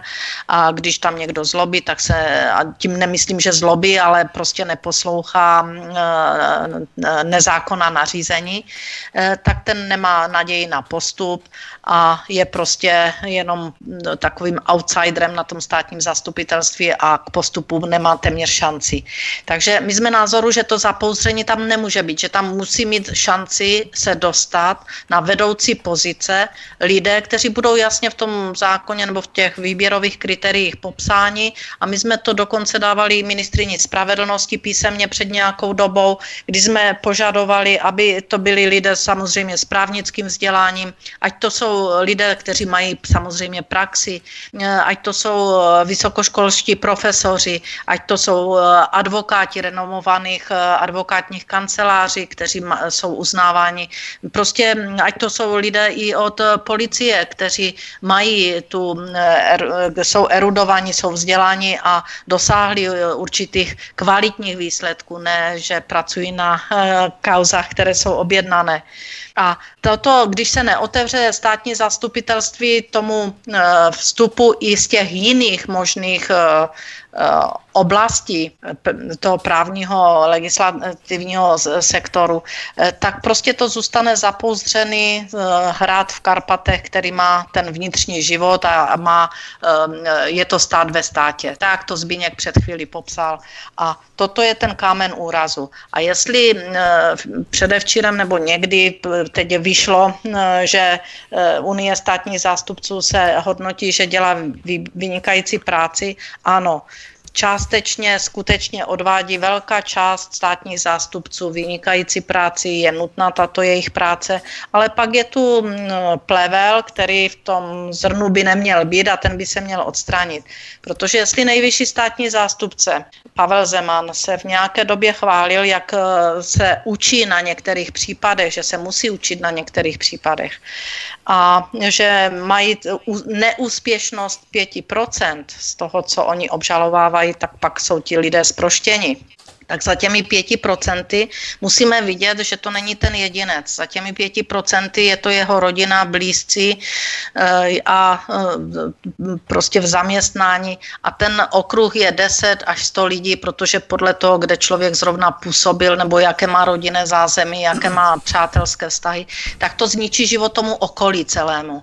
A to je ročně asi 30 tisíc lidí, kteří jsou takto zničeni, protože ta dehonestace, že když nic neuděláte a jste obviněn souzen a po eh, x letech jste sproštěn, protože se zjistí, že se státní zástupce spletl v popisování skutku a důvod je, že třeba nezná zákony, tak pak to nemůžeme se bavit o tom, že eh, jsou úspěšní a, a že ta neúspěšnost je jenom těch 5%.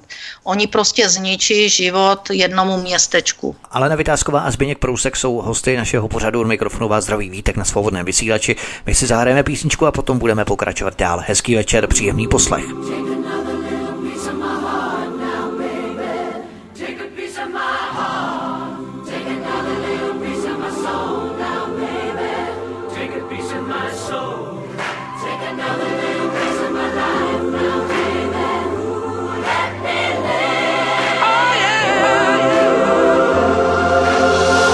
Why don't you Take another little piece of my heart?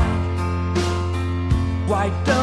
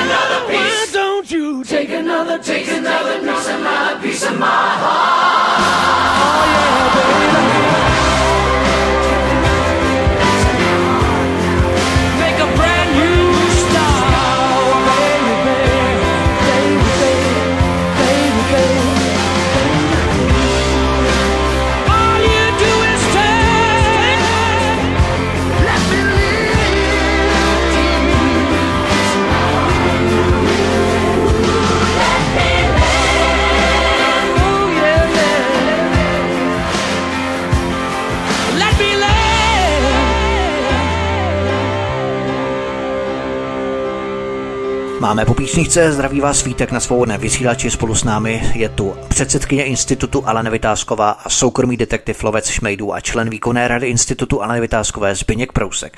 Zbyněk Prousek, předseda ústavního soudu Pavel Rychecký, prohlásil v neděli 23. května, že Marie Benešová se chová způsobem a její výroky představují něco, co je nepřijatelné, justice se ale ubrání, nemusí se jí bát. Ukázalo se, že justice, a já jsem o tom přesvědčen, je zcela imunní vůči politickým tlakům. Odkaz číslo 11 v popise pořadu na Odyssey, konec tedy citace Pavla Rycheckého. Myslíš, že je to ze strany Pavla Rycheckého šťastný výrok vzhledem k jeho bezprecedentnímu zásahu do volebního zákona?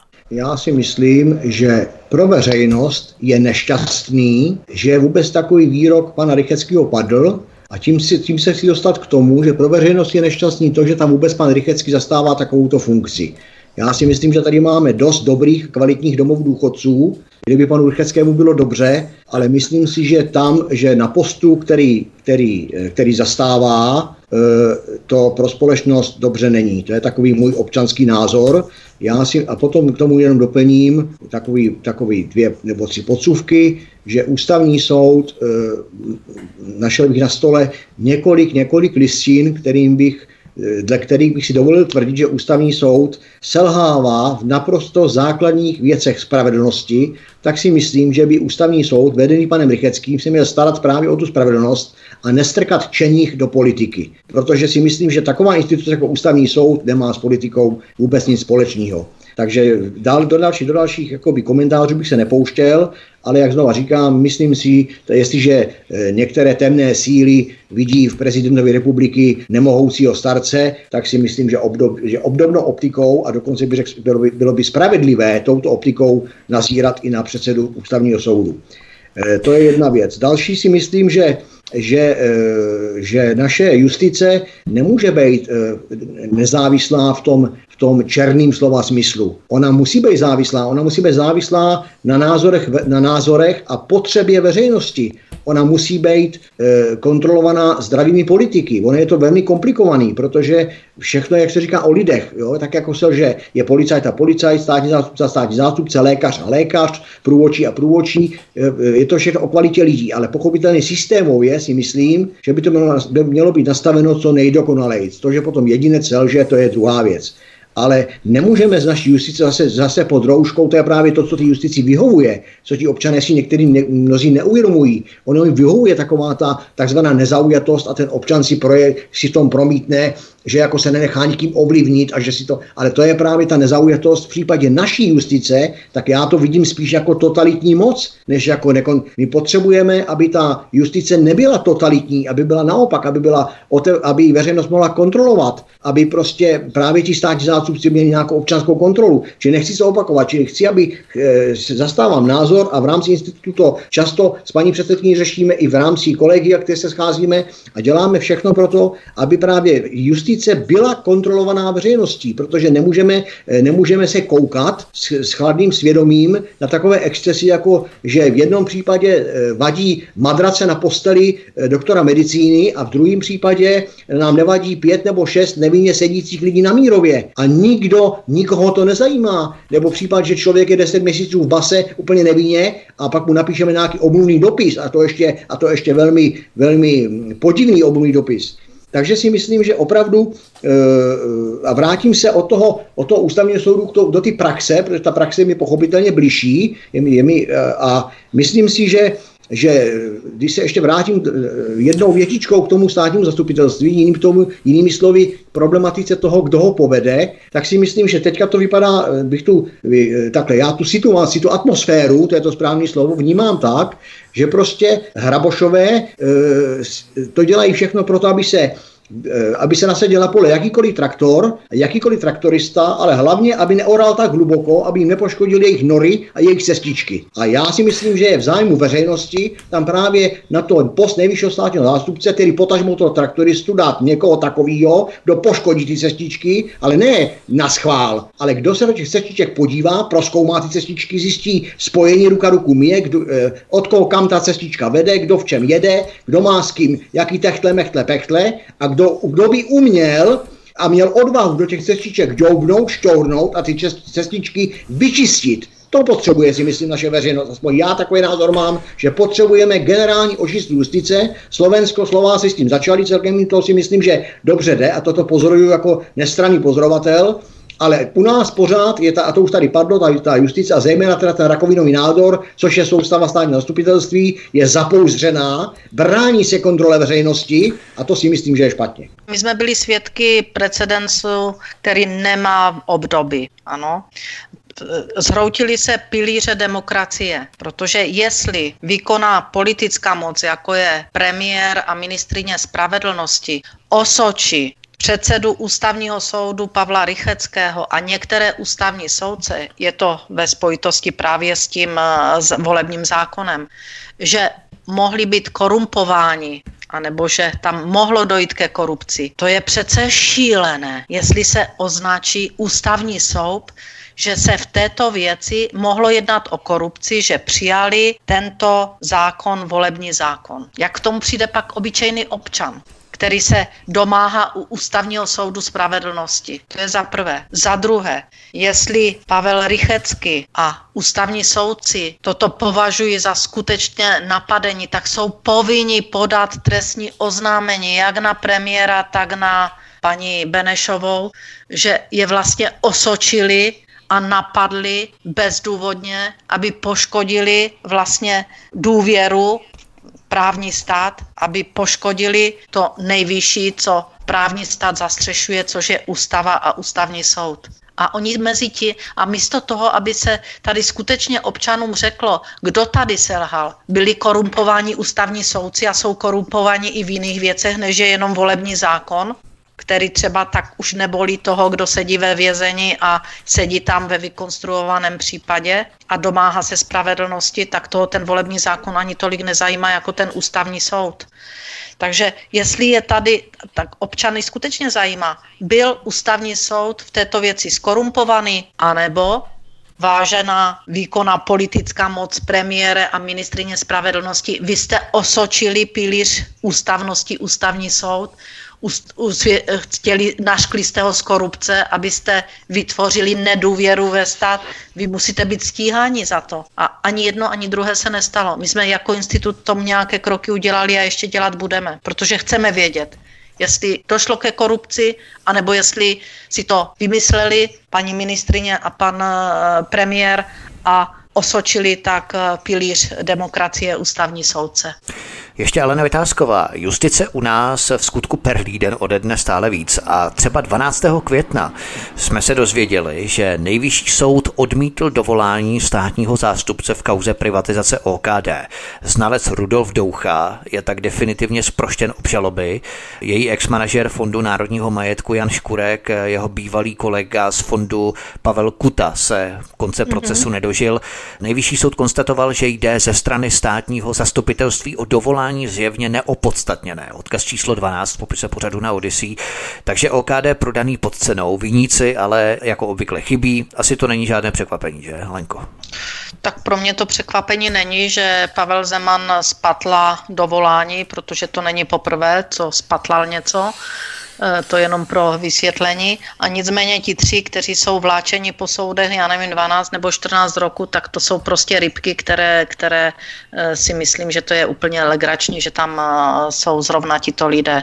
Proč státní zástupci neobžalovali skutečné vyníky? Proč nestáli před soudem ti, kteří se tam chodili předvádět jako svědci, kteří to umožnili, kteří to zajistili, kteří tento tunel, nejvě, jeden z největších, a neříkám, že největší, protože těch byla celá řada, eh, kteří tento tunel připravili a realizovali. Tam honí nějaké tři, eh, tři lidi, ale hmm. ty, ti hlavní viníci tam nebyli, takže státní zástupci v tomto zcela selhali, eh, protože když neobžalují, tak nemůže nikdo soudit.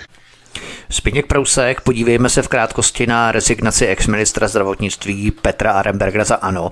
Ten ve svých majetkových přiznáních nevykázal milionové příjmy z klinických studií, které prováděl ve své ordinaci proti zákoně na živnostenský list jako kosmetické služby. Odkaz číslo 13 popise pořadu na Odyssey a také se ukázalo, že Aremberger oznámil mnohonásobně větší majetek, než přiznával dříve. Odkaz číslo 14 popise pořadu na Odyssey, to je těch jeho 165 nemovitostí.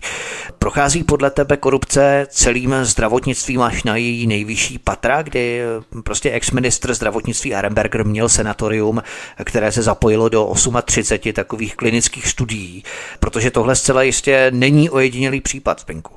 No, rozhodně to není ojedinělý případ, já bych řekl, že to je dokonce hnusný případ.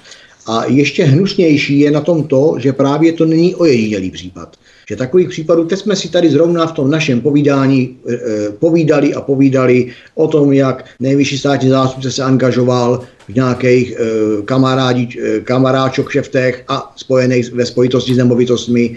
Povídali jsme si tady, jak paní Bradáčová e, má různé nemovitosti, honosné nemovitosti.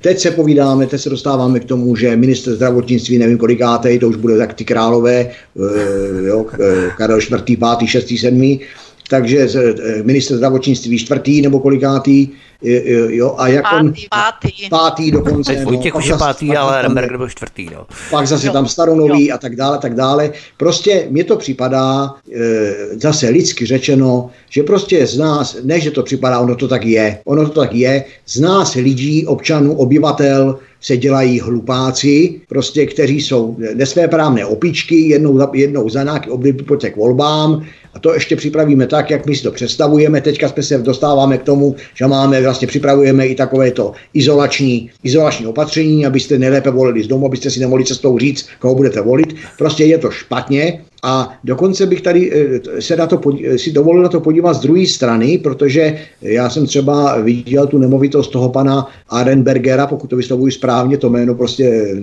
soustavně nedávám. V té obci netřeba, to je velmi honosná nemovitost, protože to je tady na Mělnicku kousek ode mě, je to v okresu Mělník, ale jak jsem říkal, ony nemovitosti třeba paní Bradáčovi jsou taky v okresu Mělník, takže také se na ně eh, rád, rád jezdím podívat. Ale že ten zákon o tom přiznání majetku, to není jako o přiznání daní, ten zákon totiž vzniknul ve své době, já teď ten, ten, ten zveřejnění ve sbírce nevím, ale v podstatě vznikl jako, jako jakýsi, já tomu říkám, předvolební zákon. Je to taková, jako takový krmení voličů. Teď jsme uzákonili, že již nebude možné. To je něco jako když třeba e, se uzákonili některé tzv. opatření proti šmejdům, oni, oni jsou naprosto bezzubí a, a ti tzv. šmejdi alias podvodníci to obejdou během, během jedné hodiny. Jo? Takže tady to je něco podobného. Protože když se do toho podívám, čím se chci dostat tomu, že když si do toho náš posluchač, když si dá práci a ten zákon o střetu zájmu si najde a dostane se až k závěrečným kapitolám, což je sankce za porušení toho zákona, tak se dočte, dočte, pokud se dočte k tomu, co jsem se, k tomu, k čemu jsem se dočet já, že vlastně nejvyšší sankce pro takového činitele je pokuta 50 tisíc korun. Takže jo, teďka si teda dejme na tu, dejme na tu pomyslnou misku vach, tak by teda e, e, tak, takzvanému darebákovi, delikventovi, porušiteli tohoto zákona, můžeme uložit maximálně 50 tisíc korun a my je teda budeme v tom, ne, v tom nejhorším případě ukládat někomu, kdo má 260 hektarů pozemku a vlastní 165 nemovitostí, z níž podstatnou část pronajímá. Tak se můžeme tady eh, chvilku pobavit o tom, jaký tam je jeho minutový, hodinový, týdenní a měsíční příjem ku a jaké to je měřítko ku ty pokutě 50 tisíc korun. A pak se taky můžeme bavit o tom, kdo je takzvaným správným orgánem, nebo jinými slovy, kdo o té věci rozhoduje, o ty uložení pokuty, nebo o vůbec to řízení vede, který může končit až to uloženou pokutou. A dostaneme se k tomu, že to je e, obecní úřad nebo městský úřad s rozšířenou působností, čili takový ten územně správní orgán, jo, tak tam vlastně sedí nějaké dvě maruny, který z pravidla si myslím, že jejich, jejich jak bych to řekl, erudice zrovna na Eh, na provádění tohoto zákona v praxi je velmi minimální, protože se ten zákon téměř nepoužívá. Takže si myslím, že tady je schovaný takový jeden čertík problémů, že vlastně ten, že ten funkcionář, to je proto je dělaný zákon o přiznání majetku zejména pro různé, různé funkcionáře a různých stupňů, vlastně eh, je, je, to, je to vůči němu prakticky bezzubý zákon. To je jedna věc. Druhá věc je, že si vůbec někdo dovolí e, jít do politického života a veřejného života s takovýmhle, řeknu v úvozovkách, problémem, to je druhá věc. A tím se dostávám k tomu, že pochopitelně náš politik si dovolí to, co je mu dovoleno, protože jestliže ovečky to nezajímá, tak on si to prostě dovolí. Ale potom to by, to by všechno, všechno jako by bylo zkousnutelné z mého úhlu pohledu, každý má svůj názor, ale jestliže tady potom se, eh, a zrovna jsem taky nedávno takový nějaký mediální zprávy eh, zaregistroval, jak, jak obor zdravotnictví je jeden z nejhůř, z nejhůř, jak by to řekl, největší finanční krizi, jak do budoucna se prostě bude řešit spoluúčast, jak prostě pojišťovny už nebudou proplácet některé úkony díky té covid hysterie, kde jsme platili 5800 korun za lůžko, no pochopitelně pak se nemůžeme divit, že nemocnice se přímo pere o covidového pacienta, takže každý, kdo zakašlal, tak byl covid, tím nechci zlehčovat případy, které opravdu byly tragický, ale na jedné straně teda zdravotnictví takzvaně nemáme, nemá, nemá peníze ale minister zdravotnictví je, je nadstandardně bohatý člověk a on vlastně o tom neví. On potom před tím mikrofonem, jak jsem sledoval v přímém přenosu, když to bylo aktuální, tak on, on vlastně se spletl nebo zapomněl, nebo to prostě byly, to byly prostě blekoty nedůstojný žáka 6. třídy někde zkoušenýho u tabule. Takže tolik je moje odpověď. Ale David Tásková, pojďme závěrem trochu odlehčit Americký Disneyland před znovu otevřením upravil atrakci s tématikou sněhurky. Mimo jiné na její konec přidal polibek z filmu, kterým princ dívku probudí. To je ale trnem v očích aktivistů. Ti celý akt označují za sexuální napadení, protože sněhurka k polibku nedala nemravnému princi žádné svolení, protože v tu dobu spala. Jenomže jinak než polibkem ní nebylo možné probudit. Odkaz číslo 15 v popise pořadu na Odyssey. Ponechme stranou takové absurdní napadání pohádek, ale co bys doporučila aktivistům k tomu, aby sněhurku probudili vůbec? Já aby psychiatra. Aby, aby, aby skončili se svými aktivitami a uchránili tak eh, dětský svět.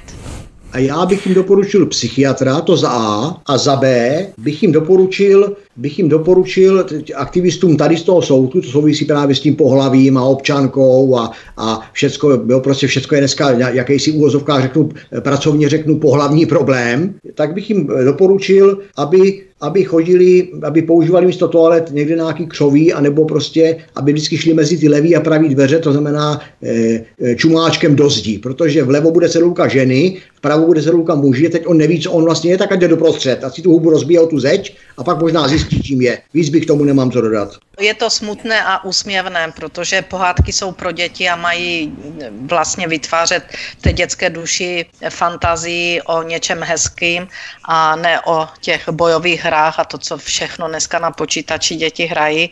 Takže je to smutné, když aktivisté přijdou tady s tímto. Ono v Americe se tedy dějí věci, například starostka Chicago Lori Lightfootová bojuje proti rasismu a diskriminaci tím, že se rozhodla dávat rozhovory k druhému výročí ve své funkci jenom novinářům tmavé barvy. A její rozhodnutí odůvodnila starostka jako protest proti tomu, že v Chicagu je nepřiměřená převaha bílých novinářů, což neodpovídá etnickému složení města. Odkaz číslo 16 popise pořadu na Odyssey.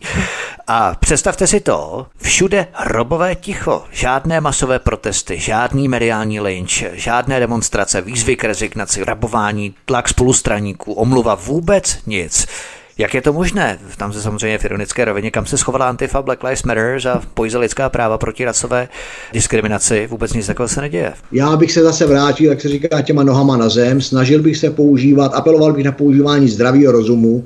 Já si myslím, že v této republice máme sami tolik problémů, který opravdu souvisí, a to je začátek našeho povídání, s dodržováním opravdu těch základních a rozumných lidských práv, takže bych si, myslím, si myslím, že není vůbec žádný důvod koukat do nějaké Ameriky, a si každý, jak se říká, zamete před vlastním Prahem. Ale samozřejmě to spíše jo. jde o humor, zbinku, Ne, jako jo, jasný, jako ale, ale celá, celá řada, jo. já to říkám, neříkám vůči tomu tvýmu vystoupení, já to říkám jako obecně, že, se, že teďka prostě máme i, i v závažných politických tématech, prostě máme vzor, máme vzor, eh, jak by to řekl, bílého muže z Washingtonu, ale, ale prostě ono to, ono to ne, není poplatný naší kultuře, našim problémům, prostě eh, řešme si tady svoje problémy, a jak mi vždycky říct, když, když jsem byl malý, tak jsem byl vychovávaný v tom duchu, nekoukej, dostal, kdo, neříkej mi, kdo dostal taky pětku, koukej se na ty, co dostali jedničku. Čili já bych to v tomhle duchu, tom, ten můj příspěvek tady v tom bodě, byť nechci, pochopil jsem pochopitelně tu pointu ty legrace, eh, eh, jo, ale takto bych to jako já do toho tady, tady vstoupil. Já už to jako ano. legraci nevidím, jo, to je prostě Eh, diskriminace opačná, že? A tady se ti jiné barvy pleti než tmavé bojí ozvat, že jsou diskriminováni, takže to už je úplně jako zahranou. Neuplyne týden, aniž bychom se nedozvěděli o nějaké další slavné osobnosti, která se nechá opíchat, myslím tedy vakcínou, a zemře Naposledy to byla třeba moderátorka BBC Saša Šáfová, která zemřela v pátek odpoledne 21. května v nemocnici v Newcastle, kde skončila na jednoce intenzivní péče kvůli krevním sraženinám a krvácení. V úmrtním listu je uvedená jako jeden z možných faktorů úmrtí vakcína AstraZeneca. Odkaz číslo 17 popise pořadu na Odyssey. Myslíš si, Alenko, že ovce budou stát dál fronty na jehlu, aby mohli v létě vyjet k moři do Chorvatska, kam se podle informací mimochodem chystá letos více jak půl milionu Čechů. Odkaz číslo 18, popise pořadu na Odyssey. Eh, myslíš si, že to bude opravdu tak? Ano, bude. Budou se nechávat očkovat mnozí, jenom kvůli tomu, aby vyjeli na dovolenou. Jméno William Shakespeare se zapsalo do dějin hned dvakrát. Poprvé v 17. století díky věhlasnému básníkovi a dramatikovi, po druhé před půl rokem. Tehdy se umělcův 81-letý jmenovec stál druhým britským občanem, který dostal injekci vakcíny proti covidu. Půl roku poté však zemřel na mrtvici. Odkaz číslo 19 v popise pořadu na Odyssey. Otázka na závěr, Zbyňku, Jalenko. William Shakespeare zemřel po druhé. Koho dalšího slavného, ať umělce nebo politika, byste typovali, že zemře po vakcíně? Taková trošku morbidní otázka, ale opravdu já už s těmi lidmi nemám slitování, protože těch informací ohledně nežádoucích účinků vakcíny je tolik, že opravdu, kdo chce tam pomoct, mu tam. Typujete někoho dalšího, Zbyňku? Tak já pochopitelně nepřeju nikomu, aby umřel, pokud to není pro ně, jak se říká, boží vysvobození, ale to je kategorie, která sem nepatří do toho pořadu ale pochopitelně to nepřeju nikomu, ale jak už tady teďka e, si naznačil, rozhodně bych, ne, bych nevyjadřoval nějakou, nějakou enormní lítost nad tím, kdo prostě jako ovce si tam, si, si tam vles pro tu injekci, e, podrobil se ty vakcinaci, no tak pochopitelně nemusí nést následky, následky který to, který to přinese. Jo, já si dokonce myslím, že teďka právě, že to je všechno, že všechno souvisí se vším, nejen za vším hledají prachy, ale všechno souvisí se vším. To znamená, že jak tady jste teďka říkali, že teď to bude to Chorvatsko, jak říká paní Alenka Vytázková, že ano, bude to tak, tak já ten názor sdílím, ano, bude to tak, ovečky zazvonějí tím zvonečkem, nechají si píchnout nějakou tu injekci, hlavně proto, aby už byli v tom Chorvatsku, aby si mohli dát na Facebook fotky, jaký jsou prostě, jaký jsou, jaká jsou honorace, a co bude potom na podzim a tak dále, to už je druhá věc. A taky si proto myslím, že se to, že to krásně plyn, bude plynout s tou, s tou, s tou pro, pro, pro, propagandou před těma volbama, protože v podstatě e, propaganda může používat, nemusí tolik, tolik tlačit na pilu, nemusí používat tolik tu nátlakovou vakcinaci a bude to podávat jako, jako ty informace, jako podívejte se, jak každým dnem stoupají čísla těch dobrovolně očkovaných a tak dále, oni vlastně, ta dobrovolnost bude daná tím v vozovkách Chorvatskem a ta, a ta nátlakovost přijde až po volbách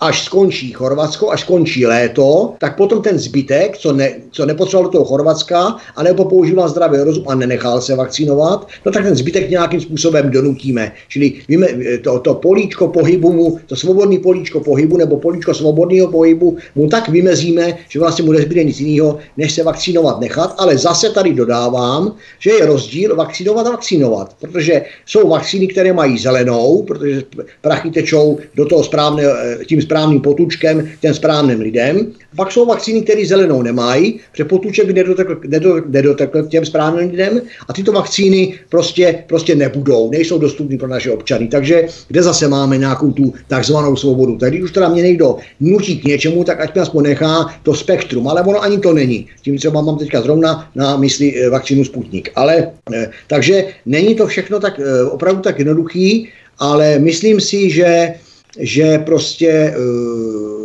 to, ta, ta nátlaková vakcinace, to vyloučování skupin obyvatel z plnohodnotného společenského života, kteří nebudou vakcinováni a tak dále, že to opravdu vede k tomu maření přirozených, přirozených práv a že musíme se mít na pozoru. A opravdu ten názor nezměním. Ale Vytázková, tvé poslední slovo. Dříve lidé podávali přihlášku na členství v KSČ, dnes je to vakcína. U obou eh, variant šlo o to, aby lidé získali jakési výhody a benefity režimu. Je to dnes úplně stejné, akorát je to vlastně horší o tu chemickou rovinu té injekce. No to je těžká otázka. Já bych řekla, že je to horší, protože se poškozuje zdraví případě, no. že ta no vakcína právě. vám ublíží, tak je to horší, než eh, to bylo dříve, kdy si hledal někdo právě vstupem eh, do eh, strany nějakou výhodu v zaměstnání nebo nějaký benefit, že, že může někam jezdit, nebo já nevím, jaké benefity všechno užívali bývalí členové strany. A dneska to je obdobné, že člen strany má větší možnosti, jakékoliv strany. A když je to spojeno právě, tak jsi to teď před chvíli popsal, tak je to podstatně horší, protože eh, ta vakcinace by měla být naprosto dobrovolná.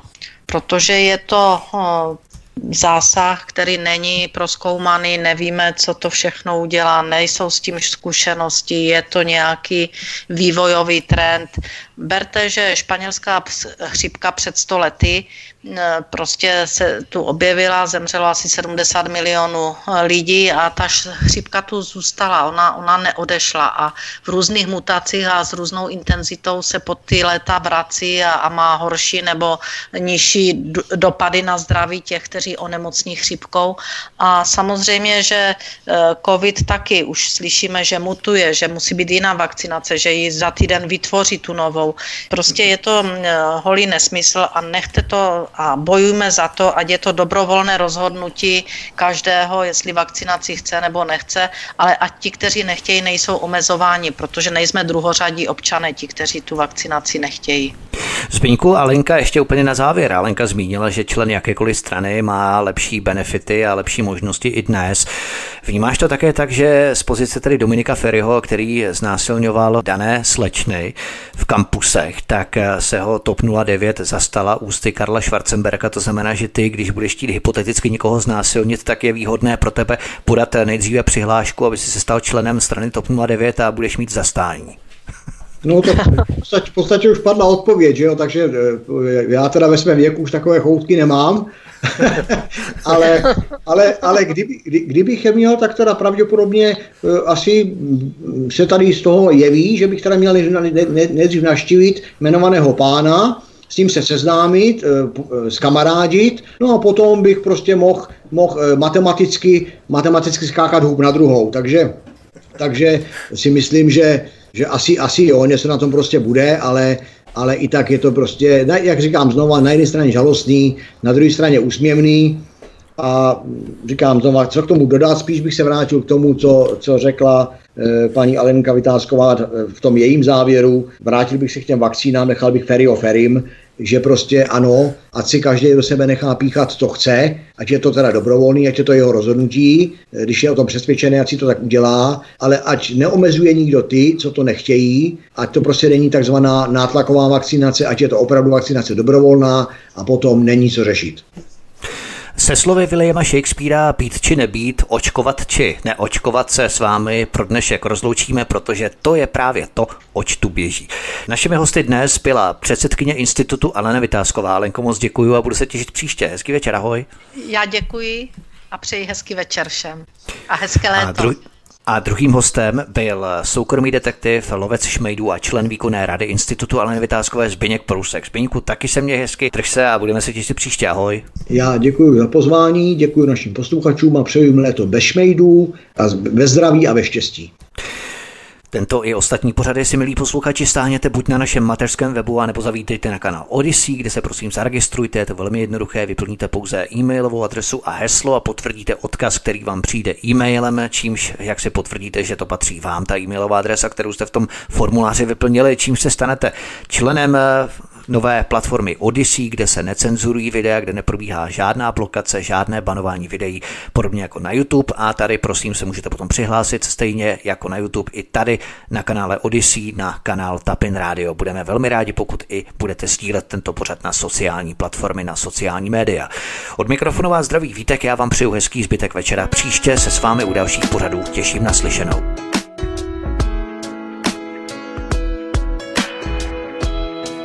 Better than the best. I'm lucky just to linger in your light. Cooler than the flip side of my pillow. That's right. Completely unaware. Nothing can compare to where you send me. Lets me know that it's okay. Yeah, it's okay.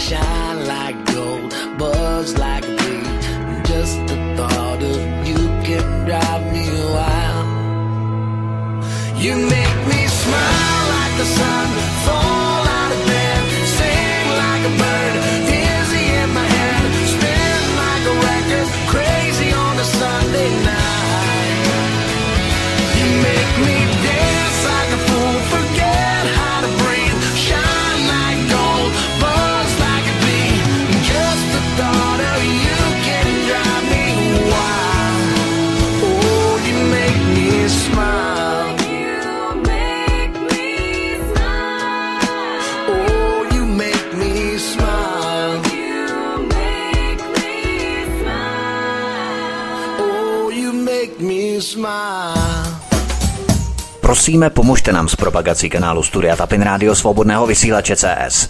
Pokud se vám tento nebo jiné pořady na tomto kanále líbí, klikněte na vaší obrazovce na tlačítko s nápisem Sdílet a vyberte sociální síť, na kterou pořád sdílíte. Jde o pouhých pár desítek sekund vašeho času. Děkujeme.